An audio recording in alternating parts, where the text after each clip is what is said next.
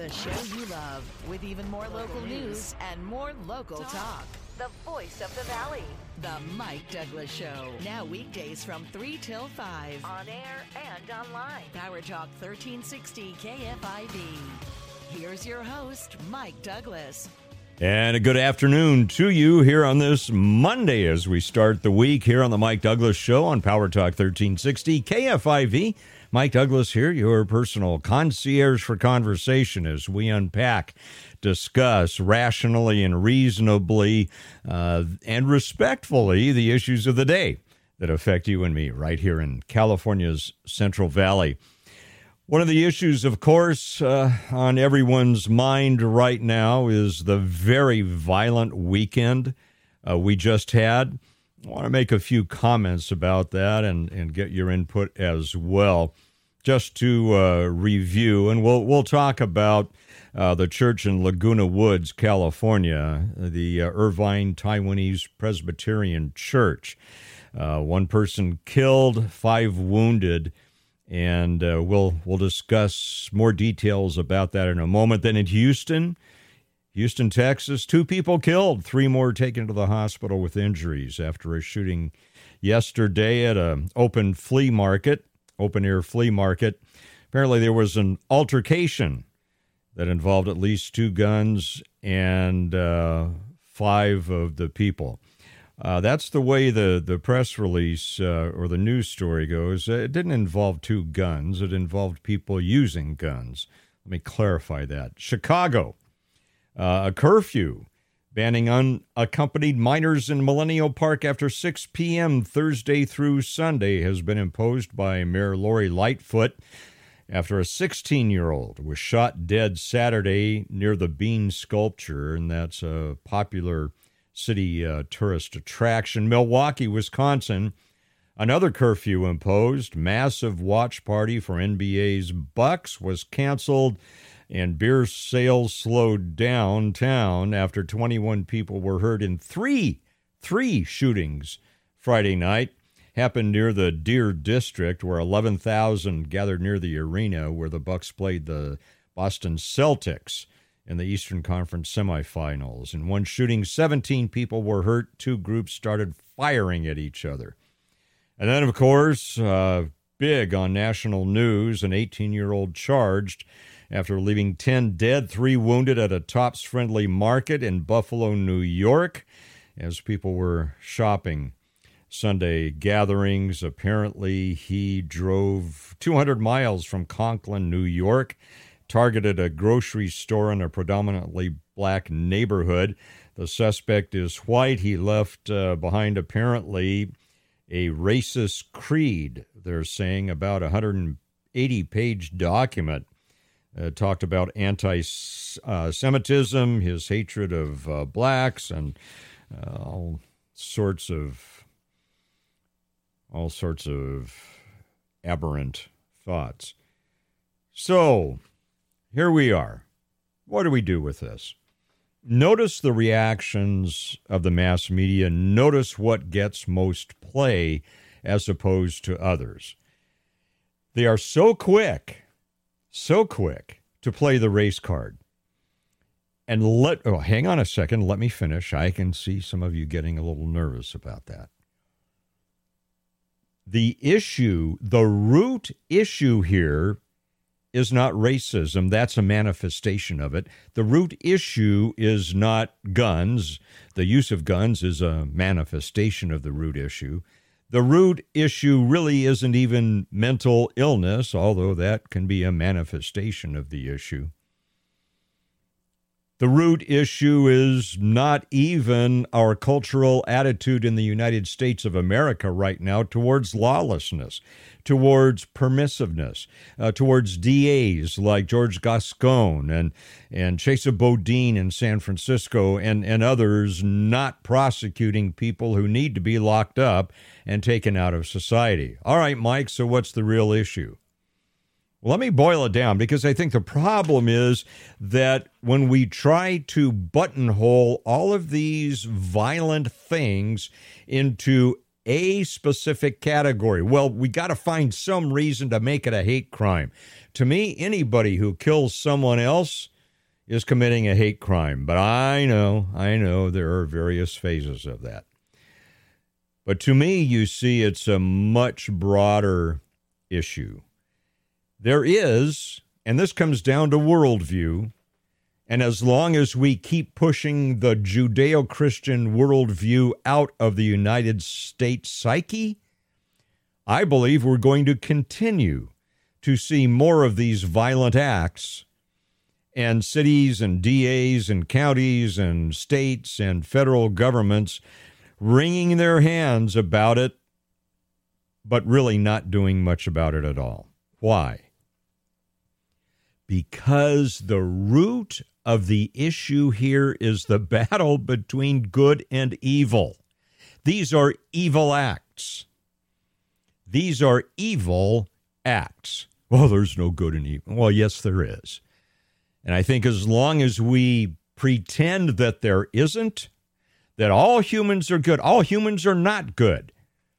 They haven't been good inherently since the Garden of Eden. And I know that comes down to worldview, but I'm just going to put it out there. As long as we stick our heads in the sand and refuse to acknowledge that this is a battle between good and evil, my friends, I believe we're going to keep on seeing these types of violent acts. Now, why is that important?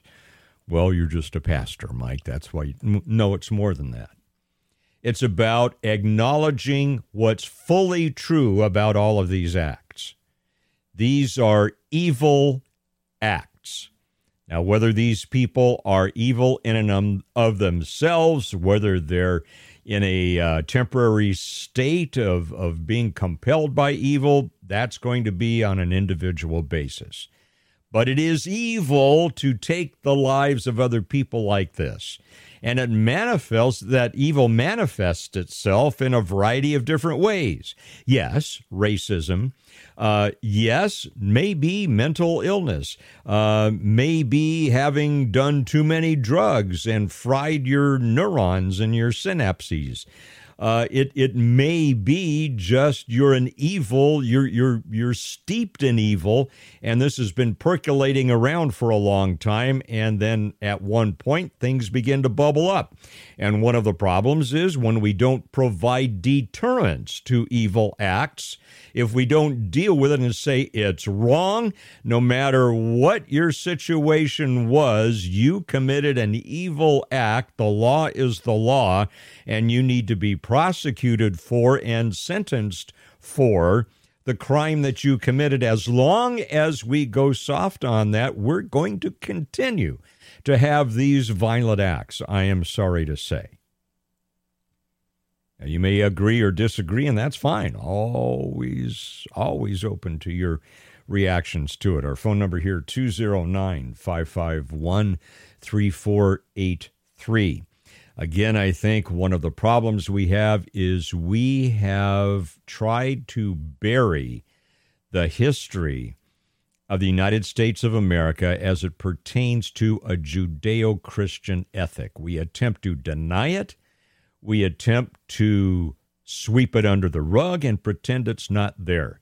We keep doing that. I'm afraid we're going to continue to experience what we're experiencing because we are unwilling to stand for what's true. We're unwilling to stand in the light of truth. The way you fix problems, the way you right a ship, is to stand in the light of truth and deal with what's true. That's how we start. When we deal with lies, when we deal with smoke and mirrors, when we deal with namby pamby political uh, uh, mumbo jumbo, that's a theological term, we don't deal with the problem and, and it foments. So it, it has to begin with dealing with what's true. By the way, just to a quick update uh, on the on the details of that um, Laguna Woods shooting. Uh, amazingly, apparently, Uh, these people, and, and by the way, they, they, the congregants were aged 60 to 95, I think I read. And they were at a, a luncheon after worship services to honor a former pastor, Taiwanese pastor. And this 68 uh, year old apparently showed up and he uh, claimed he had been there before, but apparently nobody really uh, recognized him. Uh, they're eating their food, and then he pulls out a uh, a gun and starts shooting. Unbelievable. The visiting pastor apparently hit the suspect with a chair, knocking him to the ground, and other members of the congregation dogpiled onto the suspect and used a zip cord, electrical cord uh, to uh, to tie him up to wait for uh, to wait for uh, the waiting deputies or the uh, arriving uh, deputies. And this is what the Orange County Sheriff had to say about the incident. It is known that Dr. Cheng charged the individual, the suspect, attempted to disarm him, which allowed other parishioners to then intercede. That's right. That's right. And, uh, you know, it, it also comes down to thinking does this change uh, the way you approach going to worship services? Does it make you think a little harder? Let's go to the phones very quickly 209 551 3483. Uh, David, I believe from Modesto. David, what are your thoughts? Hello, Mike, and thanks for taking my call. I just wanted to say thank you for for being a light. I heard, uh, as I told your screener a week or so ago, someone saying, in order for darkness to increase, light must diminish. And our job is to be the light as Christians. I'm saying our job. I can tell you're a Christian, and so am I. So thank you. Thanks for what you do. Thank you, David. Appreciate uh, appreciate that encouragement, David from Modesto. Thanks so much for your call. And uh, it's just logical, my friends. It begins with standing in the light of truth. And I don't care what faith you're from, but with our Judeo Christian heritage, if we continue to deny that it's there, and if we continue to deny the precepts of that Judeo Christian heritage, we're headed for a fall, I'm afraid. All right, we'll be back in uh, three minutes. Continue the discussion at 209 551 3483. Mike Douglass Show here on Monday on Power Talk 1360 KFIV. He's got issues. Let's talk about it. The Mike Douglass Show on air and online. Power Talk 1360 KFIV. And welcome back to the Mike Douglass Show here on this Monday following a very violent weekend in uh, in America. And uh, thank you for uh, thank you for putting up with my heartfelt expression there. I, I just just feel as long as we refuse to deal with what's real, we're going to have more of these incidents we must be willing to stand in the light of truth and deal with the root issues and build our responses from there.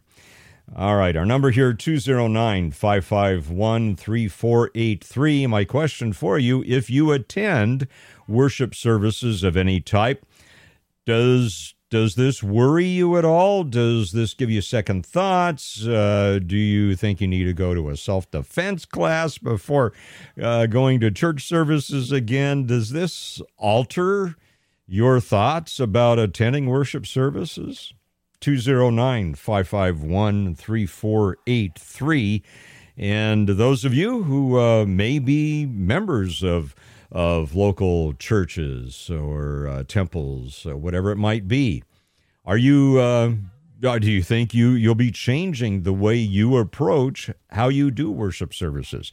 One of the challenges, and I'm going to put on my pastor hat for, here for a moment, is that the uh, the church has always been considered a place where you can go, where you should be able to go in whatever condition you're in and experience in some way the love, grace, and mercy, if it's a Christian church, of, of Jesus Christ.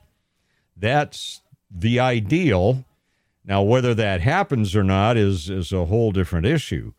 But that's the ideal anyway. That so uh, on on the part of, of leadership, as I'm standing there at, at the pulpit, if, if someone comes in and they, you know, it's 90 degrees outside and they have an overcoat on and it looks to be about half a size uh, bigger than they are, I'm going to be wondering what what's up with this person. And you say, well, you, you shouldn't do that. Well, I also have a congregation to protect. And so I, I think what, what this brings up, this is not the first shooting in a house of worship. We know that. There have been many, unfortunately. And by the way, apparently, uh, and again, to evil to me is the root cause, so let's call it for what it is. One of the manifestations on that one of that one of the uh, issues that flows from that is apparently the suspect in the Laguna Woods shooting uh, he was upset about the whole issue of China as it relates to Taiwan. And apparently, he has some kind of a beef with the Taiwanese. I don't know if he's Chinese. I don't think we have that information yet. But you see, all of all of these ancillary issues begin to bubble up. The error I think we make as a culture is we take the superficial issue maybe eh, cultural differences, racial differences, philosophical differences, whatever it might be. We take the the closest issue that's most visible which which is superficial and we try to deal with that issue. My friends, you're never ever on this side of eternity going to get rid of some cultural and racial persecution. Not going to happen. Remember Nero, if you remember your history. He uh, he lit Christians on fire to light his little patio areas where he was having parties. Uh, Christians would be uh, clothed; they would be wrapped in uh, animal skins and and fed to the wild animals, so people could enjoy seeing them torn apart. I mean, the persecution of people who have different thoughts, different ideas, different religions, that's nothing new. it's nothing new. That's been around for millennia.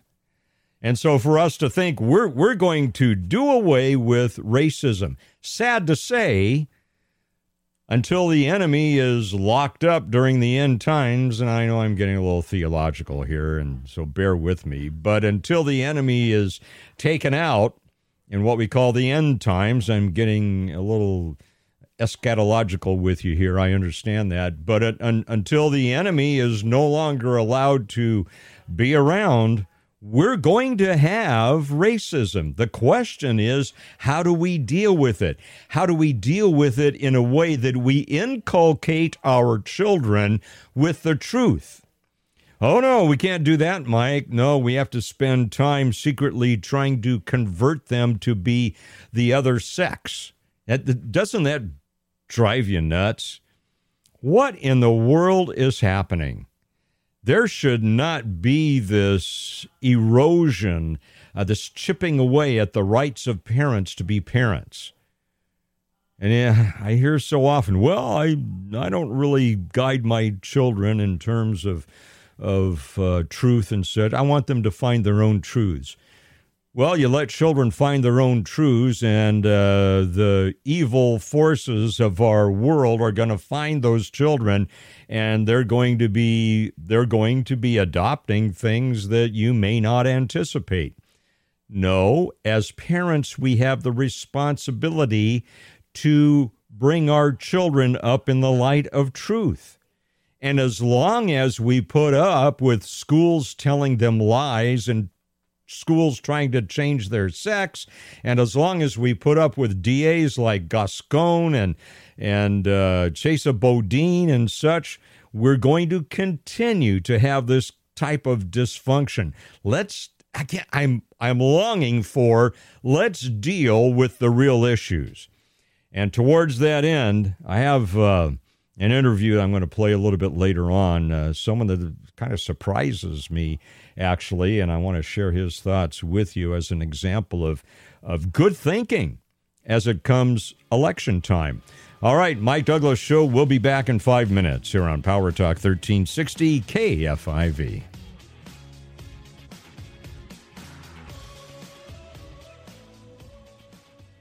With the big news of the day, here's more of the Mike Douglass Show.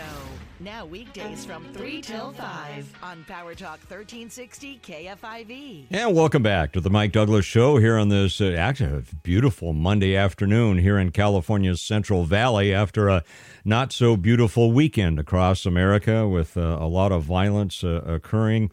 And we've been talking about dealing with issues from from the perspective of what's true about the issue, starting with the root causes and not not understanding that that if we try to deal with issues at the superficial level, at the easiest level, at the popular level, at the mainstream media favorite level, we're never going to solve them.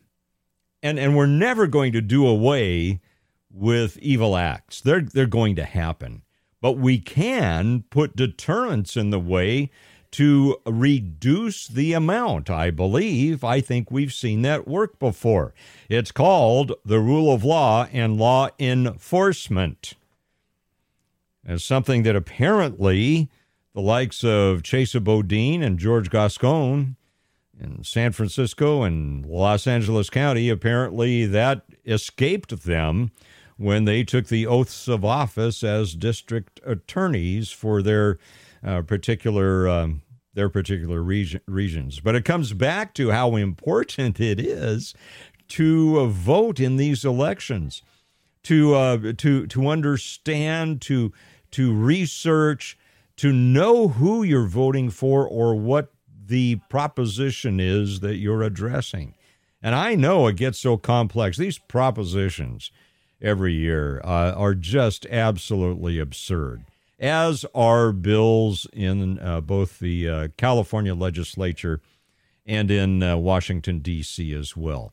I'm I I think that we ought to when you write a bill, you can only write about one thing. I I think it's a disservice to keep adding on to bills things that sometimes really aren't related to them but you add on to the bill so you can push through things uh, while people are looking at other issues.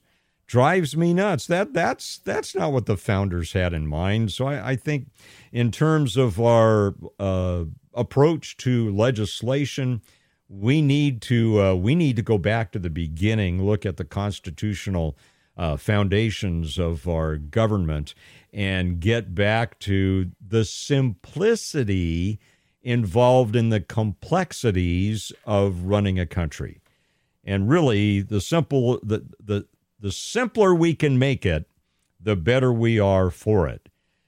How many of you have read propositions and and you finish reading the proposition and you have absolutely no idea or little idea what it's really about? Huh?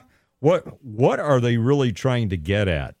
Well, the more language there is, the more verbiage, the purpose, I sense, is to obscure the real issue. And some of their, them are written, as you know, so that if you vote no, you're really voting yes, or if you vote yes, you're really voting no. Is that an accident? No, it's by design. And so I'm I'm all for clarity. And uh, today, before we uh, leave you today, I'm, I'm going to give you an example of someone that I that this weekend was interviewed and I thought spoke with clarity. I walked away uh, from that interview, from listening or watching that interview, understanding exactly what this person stood for, what he intends to do if he's elected, there was no question in my mind. Now, whether he would do it or not, that's always another issue. But uh, but uh, and and we'll we'll talk through that in, in just a couple of moments. By the way, and I I've been meaning to bring this up, and it really fits into our discussion today.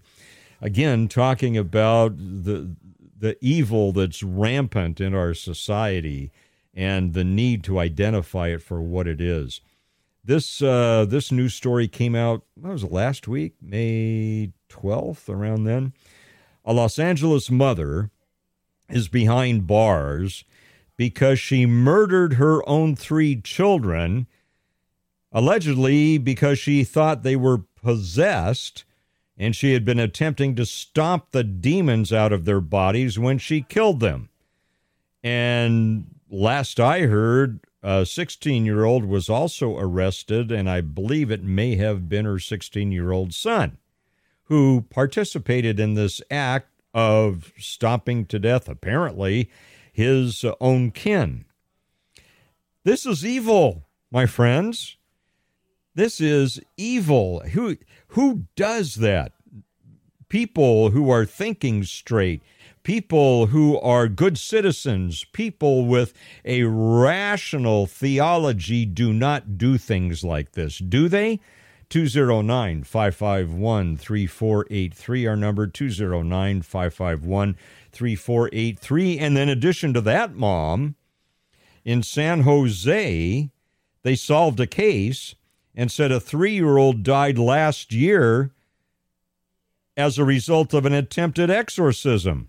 According to NBC in the Bay Area, this young girl was held down by three family members for seven hours, forced to vomit to try to rid her of what they called evil spirits. Police say the child eventually suffocated to death. Nobody called 911 for at least two hours after she died. And the victim's mother, identified as Claudia Hernandez, was arrested for her death back in January. I mean, let's identify what this is. It's evil. It's evil.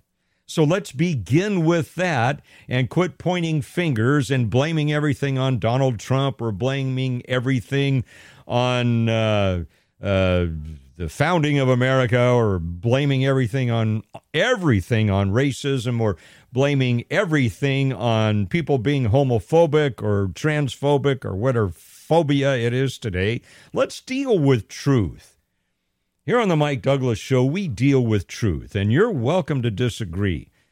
And a matter of fact, as by the way, I want to make a note of this as we approach election time, the primaries again coming up on uh, June 7, and then, of course, the general uh, election coming up on November 8th.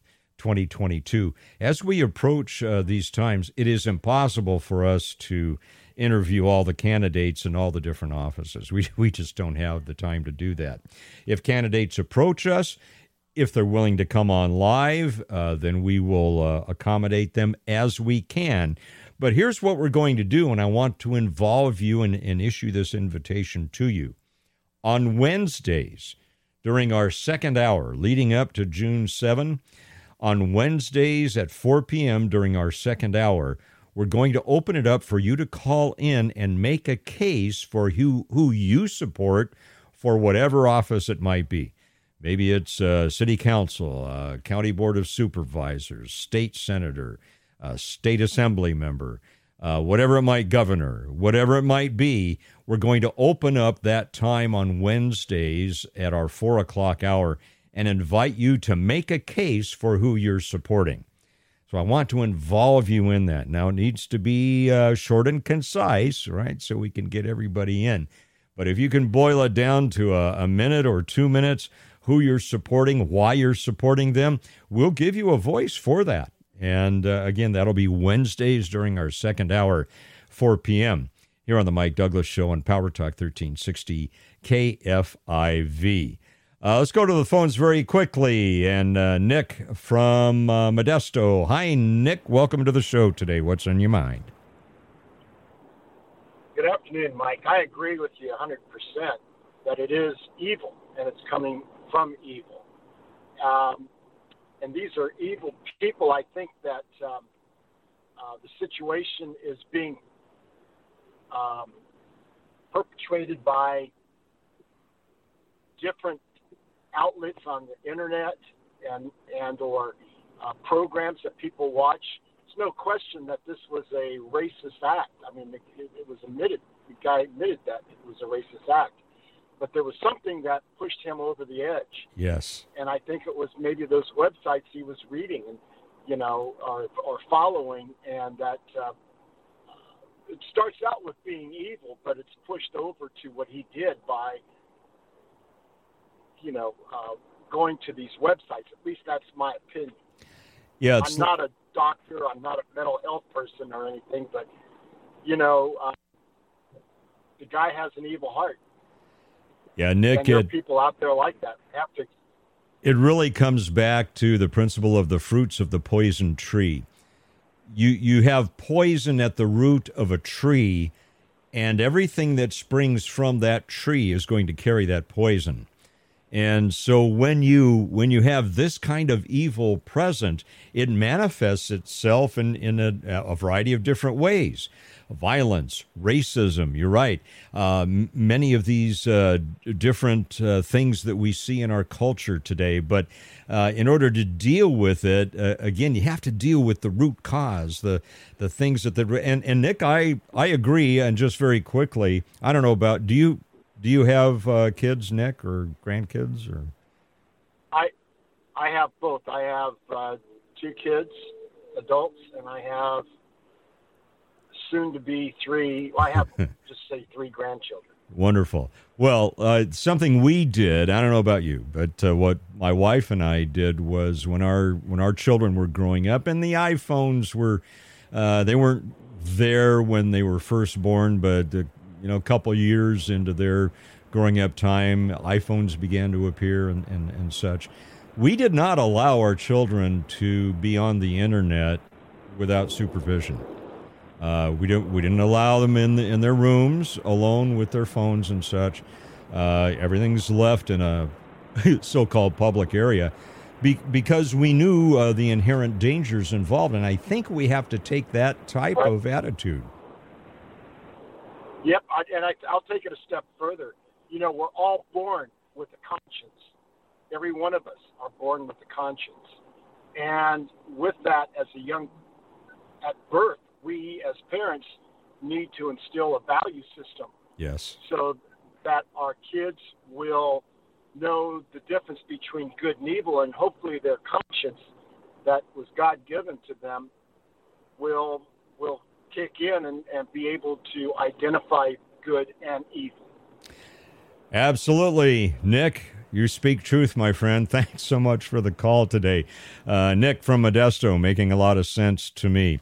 Well, something else that makes sense to me is if I need to sell a home, I need an expert. So home prices are rising, inventories low, interest rate hikes, by the way, they're creating price fluctuations. So selling your home now with an aggressive, experienced agent, probably the right move to maximize your equity.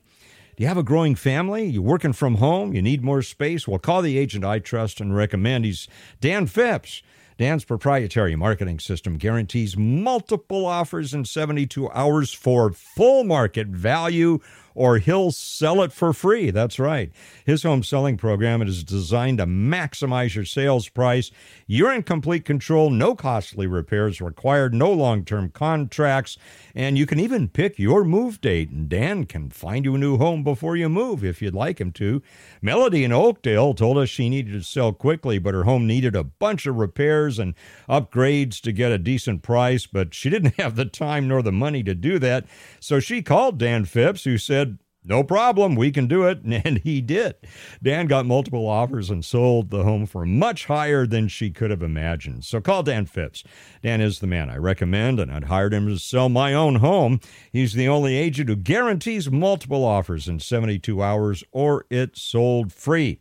Call Dan Phipps, 209 593 1111, or go to danphipps.com. That's Dan Phipps with three P's, D A N P H I P P S. Dot com. Mike Douglass Show continues in three minutes here on Power Talk 1360 KFIV. On air and online. Take the Mike Douglass Show with you with the iHeartRadio app. Search 1360 KFIV. And welcome back to the Mike Douglass Show here on Power Talk 1360 KFIV. talking about some tough stuff today, aren't we? Let me let me lighten things up just a little bit. I I've I've not been happy, as you know, with the lack of law enforcement as it applies to the people protesting in front of the homes of Supreme Court justices. It's a violation of federal law. And we I know we've talked about that Title 18 subsection 1507. The federal law is clear. These people should be uh, arrested and prosecuted for Title 18 subsection 1507. But no, nobody really wants to to do that in in in Virginia, and even I I think Governor Youngkin is is great, but even I think even he's being a little uh, wishy washy on on all of this. I uh, enforce the law. Enforce the law. You see, when we don't enforce the law, when there are no deterrents, then people will push the limits. And once they know that the law won't be enforced, they'll keep breaking them and they'll keep breaking worse laws. It, it's just the way it works. It, it's just very, uh, very frustrating to me. Which leads me to uh, some comments that one of my heroes of uh, the judicial system, Justice Clarence Thomas, he was on C SPAN, I think it was this weekend. he was talking about his, uh, talking about the media, the mass media, and how it's treated him. And by the way, he's been treated horribly over the years. as one of the, the great justices uh, uh, of all time, as, as an African American man who, who has attained incredible success and, and is one of the great jurists of our age. Justice Thomas, I think, has been treated horribly by the press and uh, by politics as, as well. But he got one of his own digs in on this interview with C SPAN. Uh, let me just play it for you here, real quick. Here we go. One of the things I say in response to the media is when they talk about, or especially early on, about the way I did my job, I said, I will absolutely leave the court when I do my job as poorly as you do yours. and that was meant as a compliment, really. It really is good to be me. It really is.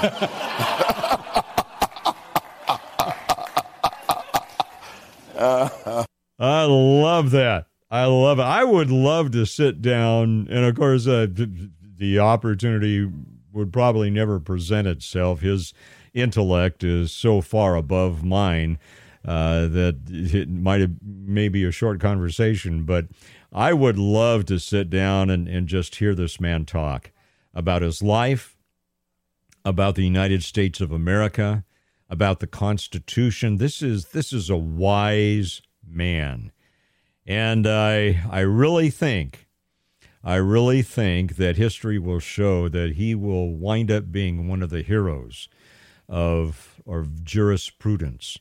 I think history will ultimately show that. But as is often the case, great men and great women oftentimes are not recognized for who they are and what they've done and, until they're gone. I hope that's not the case with Justice Clarence Thomas. Again, he's uh, he's one of my uh, one of my great heroes. Well, uh, in addition to everything else, gas prices going up again.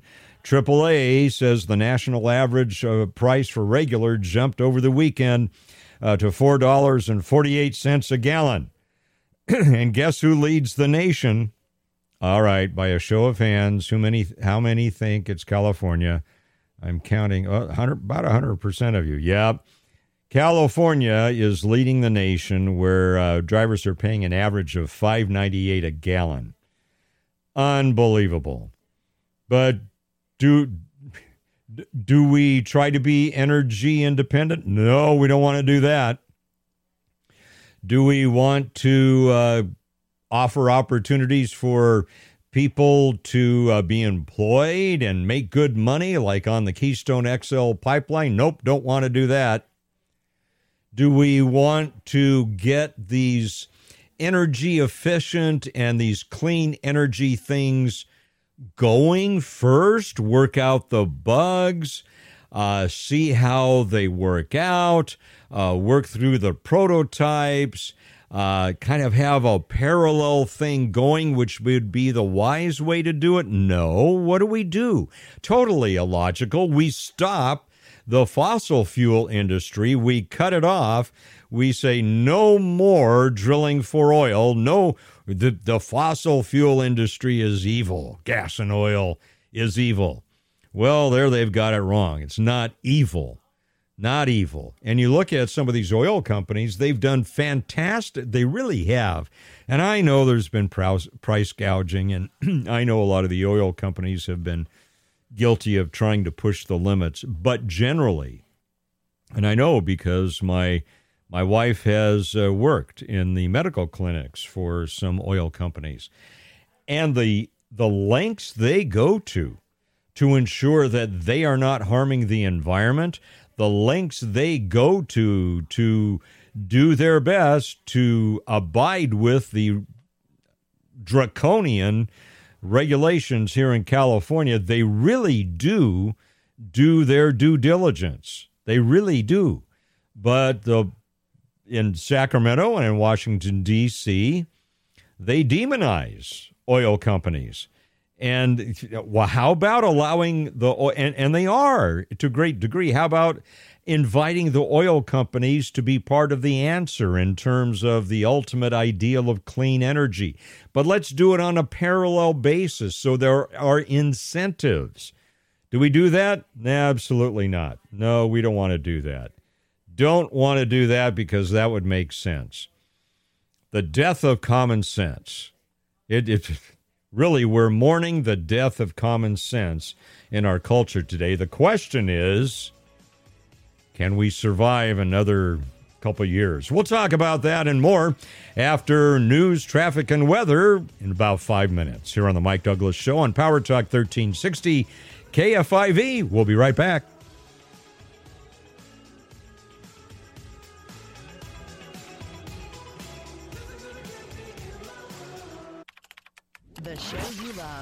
Even more local news and more local talk. The voice of the valley.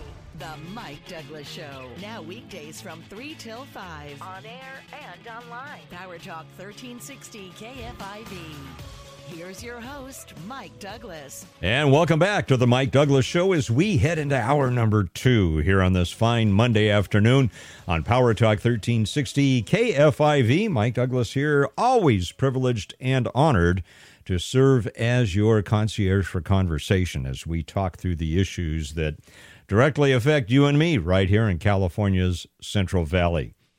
By the way, talking about our 3 to 5 p.m. time we have together Monday through Friday.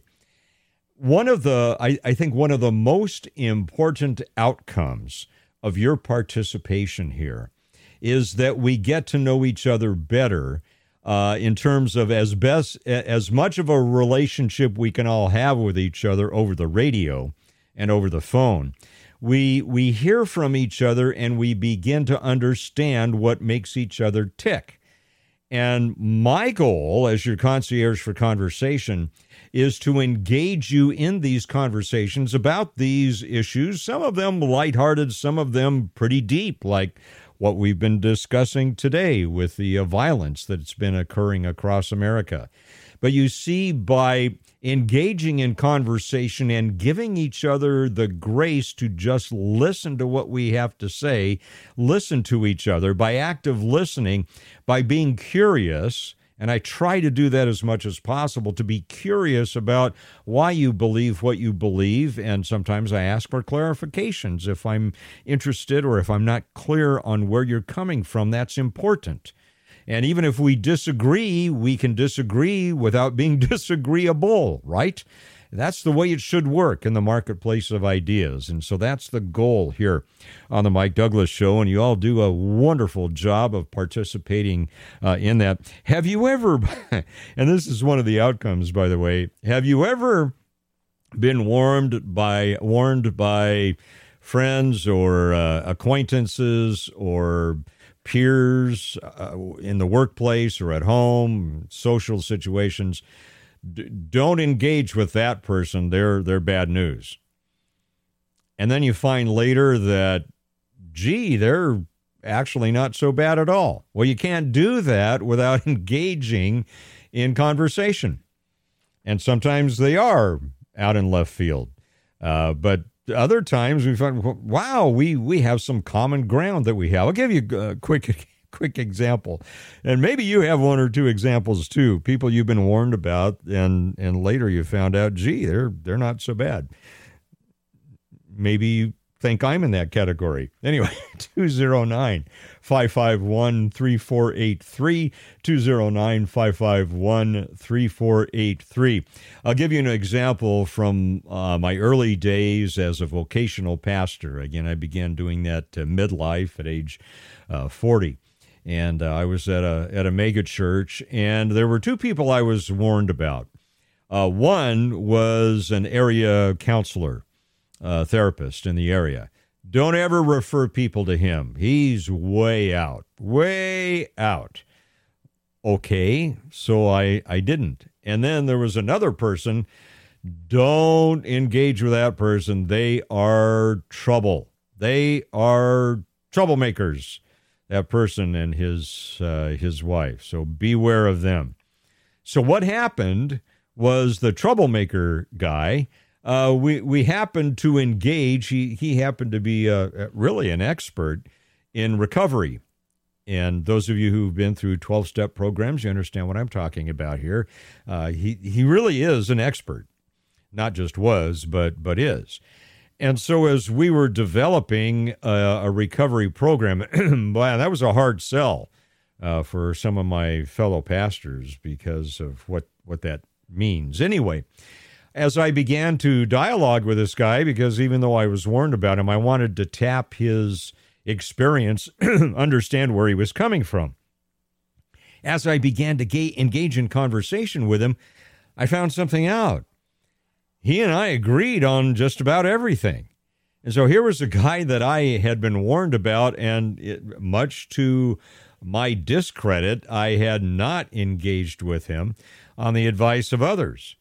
And, and I should have earlier. Anyway, he and I are still friends. In fact, I had the opportunity to, uh, my wife and I, to enjoy uh, dinner at his home uh, with he, he and his wife the other day. And he, he has had a profound effect on my uh, maturity as a shepherd, as a pastor. You you can I can chronicle almost and I can give him credit for helping me mature as a pastor, as a as a shepherd. And uh, really, I'm I'm very grateful to him. And it started out with me being told to avoid that guy. Well, so that guy knew this counselor dude that I was told never to refer anybody to. So one day he says, Hey, let's, uh, there's a ministry out in, uh, I think it was Hayward. I, I want you to uh, uh, accompany me and go with me to this so that you can, you can see how these recovery ministries work. I said, Okay. Says, I'm going to pick up a friend along the way. I said, Okay, that's fine. So we're tooling along. We stop by a house. He uh, he opens. It was in a he, he had a van at that time. Opens the door, and he introduces me uh, to the guy who steps in the. And it's the counselor that I had been warned about. And I'm thinking, what in the world am I going to do now? He, this guy, and I are going to be cooped up for the next 35 to 40 minutes traveling to Hayward. And I've been warned about this guy. He is now one of my best friends. And I have referred people to him time and time and time again. I'm not going to say his name because it, it, there's I, I, I respect his privacy, but the the thing is when I began to engage these two guys in conversation, I found out that we shared a lot of common uh, uh, in common. I found out that that we shared similar uh, values and principles, and I found out that they had a lot of experiential wisdom I did not have. And so that's why I am so passionate about showing up here every day on Power Talk 1360 KFIV for these two hours, 3 to 5 p.m. on this thing called The Mike Douglass Show because I enjoy and I think it's absolutely necessary that we engage in conversation with each other to understand each other better. And as we do that, we begin to understand the issues better as well. So, a little philosophy. I'm pulling the curtain uh, a little bit um, uh, part here, just giving you some insight in, into what keeps me motivated about doing what uh, what I do here. And I thank you, and I thank iHeartMedia for the uh, the privilege of being able uh, to do that. Very quickly. Uh, on Friday, have you been watching the budget coming out of Sacramento? Governor Gavin Newsom's budget 49.2 billion discretionary surplus. Discretionary surplus 49.2 billion. So thinking through that, where do you think that 49.2 billion came from? 209-551-3483 if you think you know the answer to that. Uh, 94% of it uh, is uh, a cash stash that could go to one-time allocations. All right. Uh, 37.1 billion again with a B total reserves including 23.3 billion for a rainy day fund. I don't know if we have many rainy, rainy days during the, the drought here. 65 million that's a bonus to courts to implement the care court plan. Now, I, I don't mind that. I don't know that the care court is the answer uh, to some of the homeless issues. I think we've got have to work through these issues of forced incarceration and such. But um, I that that I don't have a lot of angst about. At least let's investigate how to spend that wisely. All right. One of our listeners, I talked about where's that money coming from? He says, my wallet. Yep, you're absolutely right. Confiscatory taxation. Another 9.5 billion and this frosts me a bit extra money to fight climate change over the next 4 years including 5.2 billion with a B to keep the lights on and nearly 1 billion with a B for residential solar. Climate change is the climate is going to change regardless. It's been doing that since the beginning of recorded human history. Good night. Billions of dollars and and it comes it, you and I are paying for it. You and I are paying for it. Again, look at this budget. Think about it. Think it through as it applies to your vote coming up on June 7 and the primaries coming up. And we'll talk more about that. And I, I want to give you a great example of someone who's entering the political uh, game who I think communicates in a way that I wish more politicians would communicate. I think it's a great example. That's coming up in three minutes here on the Mike Douglass Show on Power Talk 1360 KFIV. Take the Mike Douglass Show with you every weekday from 3 till 5. Download the free iHeartRadio app and follow 1360 KFIV. And welcome back to the Mike Douglass Show here on Power Talk 1360 KFIV. Uh, another one of our listeners. uh, the, the, he is uh, he he comes up with some good ones. He says, uh, and, and we're talking about clear communication and how that often is uh, murky uh, in, in the parlance of many politicians. He says if you can't convince them with the facts, confuse them with copious amounts of bovine palaver. Well, my wife grew up on a dairy, so I'm I think I know what he means by bovine palaver, and I think there's a lot of bovine palaver uh, that goes on. Uh, by the way, by the way, those of you who are sports fans, the AHL playoffs are here. Stockton Heat playing for the Pacific Division Finals. You can cheer them on as they continue their historic season. Today, the Stockton Heat take on the Colorado Eagles in a best of five series at Stockton Arena. The pregame is at 6 p.m. Uh, the puck drops at 6.30 it's all on fox sports am 1280 our sister station uh, stockton heat playoff hockey and tickets are still available to the box office. So if you would like tickets to a Stockton Heat game here, here's the clue. You just have to answer this correctly, and we'll we'll give out a clue every day. You can get tickets. All right, here's the clue. What is the name of the coach of the Stockton Heat? He's a first year coach, just named to the AHL Coach of the Year. What is the name of the coach of the Stockton Heat? All right, to get your tickets, call 209 551 3483. That's our phone number here at the Mike Douglass Show 209 551 3483. If you'd like tickets, tell our assistant producer for the day, Brenda, also our call screener, also the director of operations at Advancing Vibrant Communities, tell Brenda the name of the coach of the Stockton Heat and uh, she'll take your information and we'll make sure you get those uh, tickets. All right, so I uh, this weekend I was uh, listening uh, with half an ear, and suddenly my whole attention was focused. Uh, I heard an interview with Michael Shellenberger, And this was on, I think he was being interviewed by Steve Hilton on Fox. And the reason I'm bringing this up is I, I, think one of the problems with a lot of conservative candidates, with a lot of uh, Republican candidates of late, especially for governor, has been an inability to provide clarity about why they want to be governor, what their policies are, and what they would do if elected governor.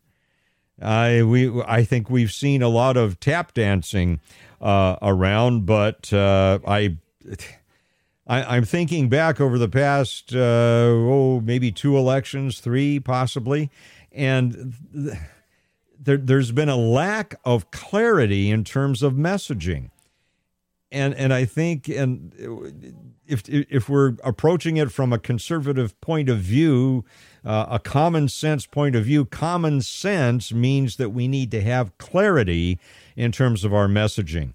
I thought this uh, Michael Shellenberger did a did a good job. Uh, he's a former Democrat. In fact, he ran for governor once as a Democrat. Uh, he's running as an independent now for governor in the June 7 primaries. Uh, you'll probably remember his name. Uh, he wrote San Francisco, Why Progressives Ruin Cities. Uh, that was last year. And the year before, he wrote Apocalypse Never Why Environmental Alarmism Hurts Us All. He's an investigative journalist uh, specializing in environmental issues. So he was interviewed by Steve Hilton uh, last night. And in ju- just in terms of what I'm looking for, in terms of clear, concise articulation of what you want to do as governor and how you intend to do it. I like what I heard. I do not endorse uh, candidates, at least at this point in the primaries here on the Mike Douglass Show. I try to provide you with as much information as possible so you can make your own decisions. But Shellenberger offered what I think is a unique differentiation between environmental concerns one side, in my opinion, makes Earth a god, and, and all of us humans are subject to the Earth god environmentalists. But then Shellenberger described what where he's at in terms of caring about the environment, and I I like the distinctions that he makes. Let's uh, there's got a couple cuts. Let's listen to this first one very quickly. I think it's important to remember there's two kinds of environmentalists. There's pro abundance pro human environmentalists like myself, and then there's anti human, pro scarcity environmentalists who view humans as the problem. Those are the folks that control Governor Gavin Newsom. All right. And then he defined his approach to what he calls pro abundance environmentalism. I lay out a pro abundance agenda. There doesn't need to be a war between farmers, conservationists, and residents. We can produce abundant fresh water in three different ways. We can store more of it in storage, we can recycle wastewater, and then we can desalinate ocean water, turn it into fresh water. The governor has blocked all of these initiatives. We agreed as taxpayers to spend $2.7 billion on water storage projects in a referendum in, in 2014. The governor hasn't built a single project since then. That's pretty clear, isn't it? I mean, that, that's what I'm looking for uh, f- from candidates. And, and I thought he was very clear. I, in fact, I never thought uh, uh, about there being two types of approaches to environmentalism. Uh, I always thought, well, it's the radical environment. I'm I'm all for I'm all for protecting the environment. I want the environment to be protected, but I, I don't want this radical approach to it. So I guess that's been one of my struggles, and and Shellenberger helped unlock that for me. You see, and, and this, I didn't know, you know, I don't, haven't really decided who I'm going to vote for yet, but uh, this is going to play into uh, my decision making because he's very clear about the approach he's taking. And, and he gave two approaches to environmentalism. The last one I like a lot. Now, he noted that the state's Coastal Commission Board just voted down, right, that proposal down in, in Huntington Beach in Southern California. And he said there's plenty of water and plenty of energy to harness, but uh, the Governor Newsom has been an obstacle, and so has uh, California politics in general in making pro abundance environmentally uh, environmentalism a reality. I like that. I like that. It, it, it helped me unlock why I've been searching for a label, uh, a, philosophy, a philosophy uh, that that I think has been missing. And so uh, I, I appreciated his comments. And again, not, not only saying this is an example of, of good clarity, but it's also an example of me listening to someone I might not have otherwise bothered to listen to. And I learned from him. And uh, so this is why I think it's so important for us to engage in in these conversations. Now, he also had a couple of other uh, points as well in terms of not just saying I'm running for, for governor, don't for, vote for the other guy, vote for me. He he really had some rational uh, ideas about how to uh, approach this. And we'll talk about that in five minutes. Uh, Kevin from Modesto, hang in there. I'll get back to you uh, right after news, weather, and traffic here on Power Talk 1360 KFIV.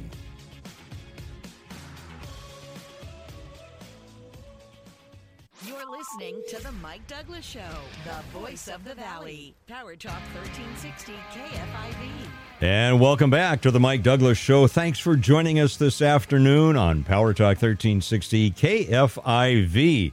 By the way, we have a winner. Uh, the question for free tickets to the Stockton Heat Question was Who is the coach of the Stockton Heat? We're going to go to uh, Kevin from Modesto. And Kevin, just before you, you tell us about your, uh, your thoughts today.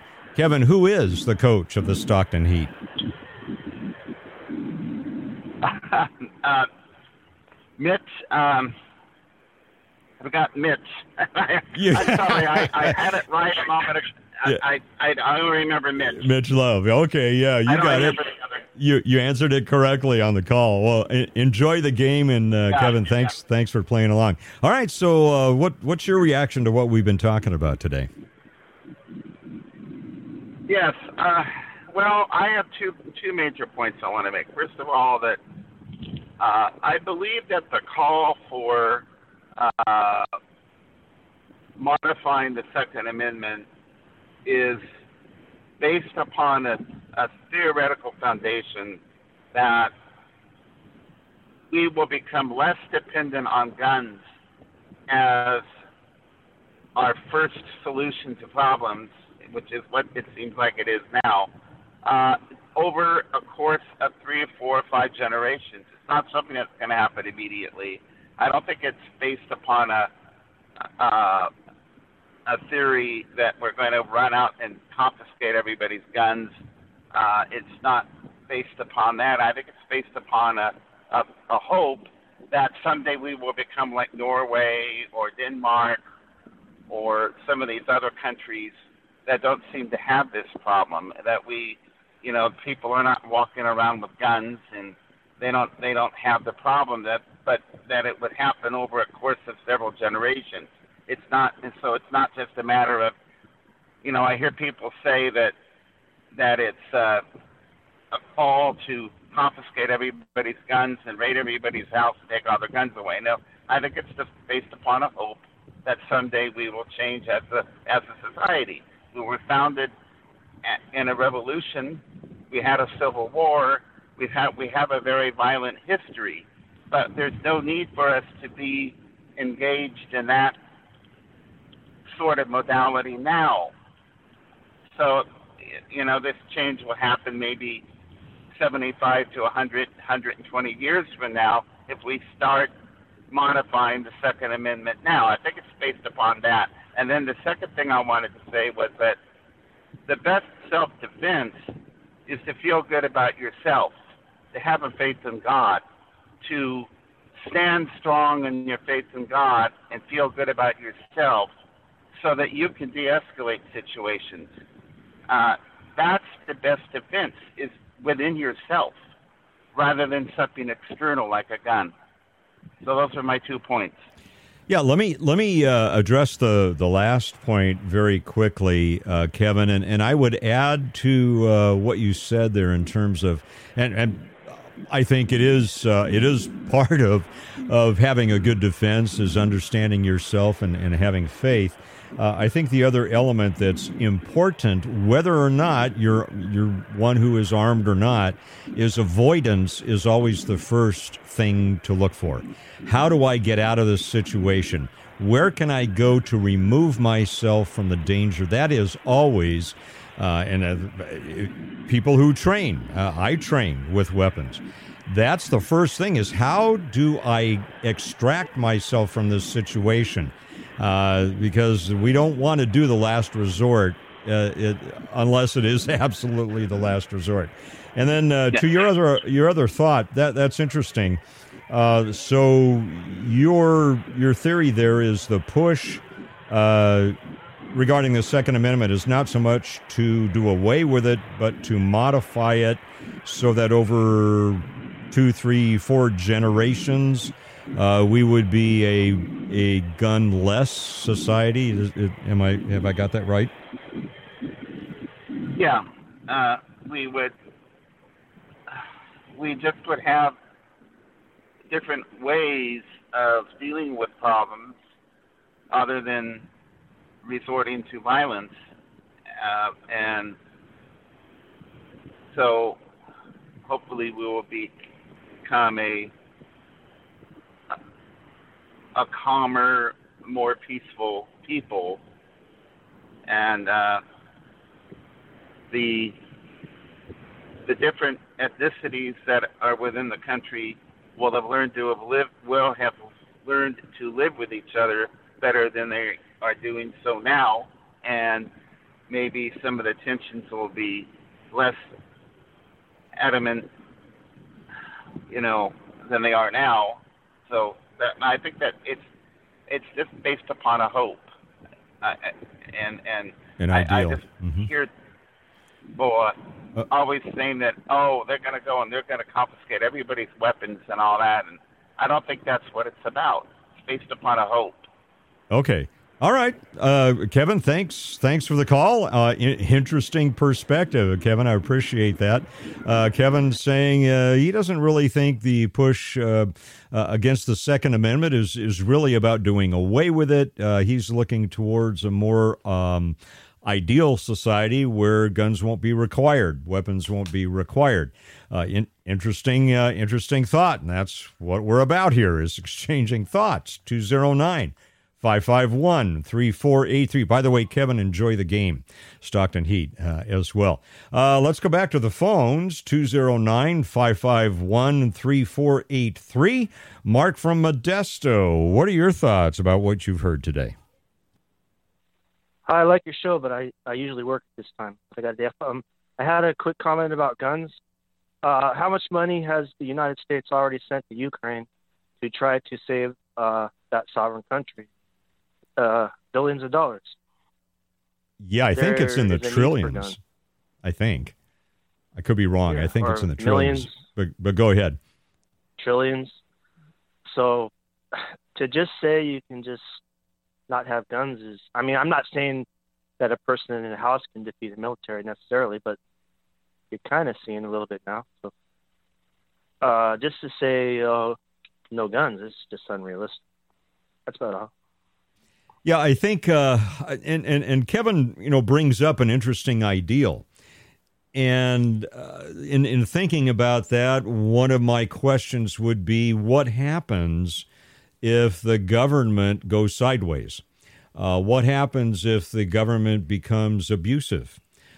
What what oh, remedies do we have where where they if they begin taking away rights, if they begin to undermine the Constitution and such? What remedy do we have? And and really, you know, going back to it, that was the original intent of the Second Amendment, and that was to it, and it wasn't to go hunting. It, it, wasn't to go target shooting. It was uh, if, if the government becomes abusive and out of control, then you have an, an armed uh, citizenry that can can push back. So it's an interesting uh, interesting but, question. Go ahead, Mark. Of course, I mean handguns were not going to stop the Russians, but so the government has a lot to do with defending uh, Ukraine. But I don't know it's just an interesting thought to consider um, that Ukraine is losing so much life, and and without our help, they wouldn't have the uh, firepower to fairly defend themselves, even after they gave up their uh, nuclear weapons a while back. There. Yes, I think in terms of applying the, this discussion to Ukraine.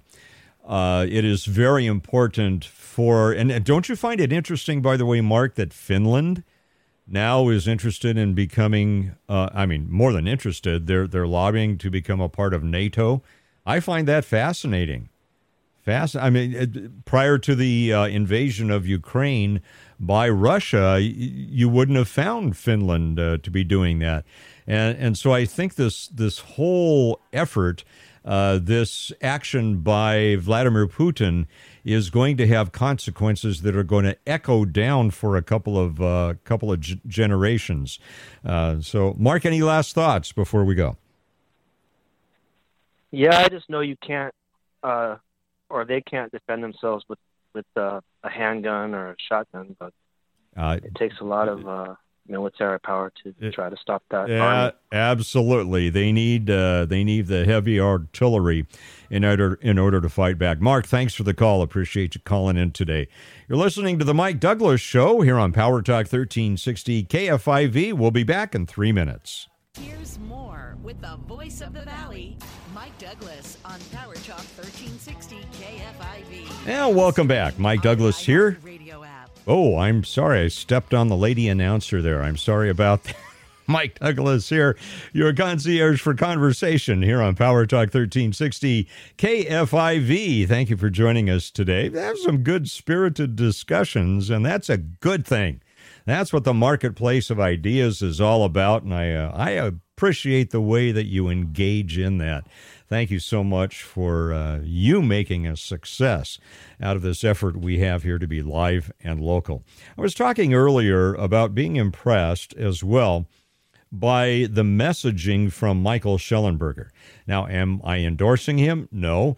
Am I voting for him? I don't know yet. I haven't decided who to vote for yet in the June 7 primaries for governor.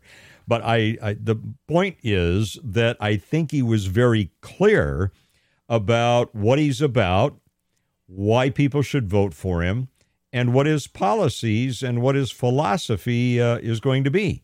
And, and again, he helped me unlock my attitude towards protecting the environment. I am not about making uh, nature itself a god and and bowing down at the feet of the god called nature. I, I in my worldview, uh, we have been uh, given nature, the creation, we have been asked to be good stewards of it, to to steward it well, and uh, but not the other way around. We're not here to serve the environment. The environment is there to serve us. But in our role as the as the the, the people uh, as the entity that has governance over it, we have the responsibility to govern well. And I liked his explanation about pro abundance environmentalism. I can get behind that. Uh, and, and, he talked about three things more water storage, uh, recycle wastewater, and build uh, desalination plants. I like the way he that he uh, that he laid that out. Uh, he also uh, talked about how we make that pro abundance approach a reality. let's listen to this. You know, the Israelis have been so successful in desalination that they're now refilling the Sea of Galilee but it's the same problem on energy, on water. We can have a pro-abundance agenda. We have plenty uh, pro pro-abundance agenda. We have plenty of water. We have plenty of energy. But the governor is blocking the necessary projects to make it a reality. Very clear. Whether you agree with it or not, whether you and I agree with all of that or not, he's very clear on on what he believes. And I, I didn't know that interesting fact about Israel and the Sea of Galilee. That's uh, highly interesting. Uh, let me give you one more uh, quote from Shellenberger. He's uh, he talked about why he's not running this time as a Democrat and how he intends to approach solutions to the complex issue of homelessness in California. Let's uh, listen very quickly. I was a Democrat. I changed my party affiliation last year. I could no longer, in good conscience, be a Democrat knowing what I knew after I'd uncovered the role that the Democrats had played in creating the open drug scenes, in creating the addiction crisis in California, in causing energy electricity prices to rise seven times more in California than they did in the rest of the country over the last 10 years. Same time on homelessness, you know, homelessness increased 31% in California, even as it declined 18% in the rest of the United States over the last decade. Our agenda is focused on requiring people to, to stay in shelters, not camp anywhere they like, not defecate in public, not sell drugs in public. We're taking a treatment first approach. A lot of the problems we see of people on the street, some people are hardcore sociopathic, violent criminals. They need to go to prison. Others just need drug rehab or psychiatric care. All right. So, again, very whether we agree with him or not, you and I, uh, not the point that I'm trying to make here. The point is he laid out very succinctly what he believes he needs to do as governor and uh, how he intends to go about it. I wish we could get more of that in our uh, campaign messaging. And again, I to me, it's not about the Republican Party being the savior of California nor of America. I am as frustrated with a lot of Republican leaders as I am with a lot of Democratic leaders. Uh, so to me, it's about it's about common sense and being very clear about what you want to do and how you want to do it. Our phone number here, area code 209 551 3483.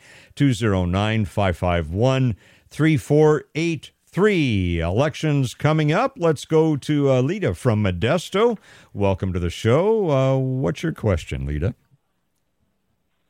Hi, Mike. Um, I wanted to find out if you will be doing an overview of the items, the ballot items, issues, or and um,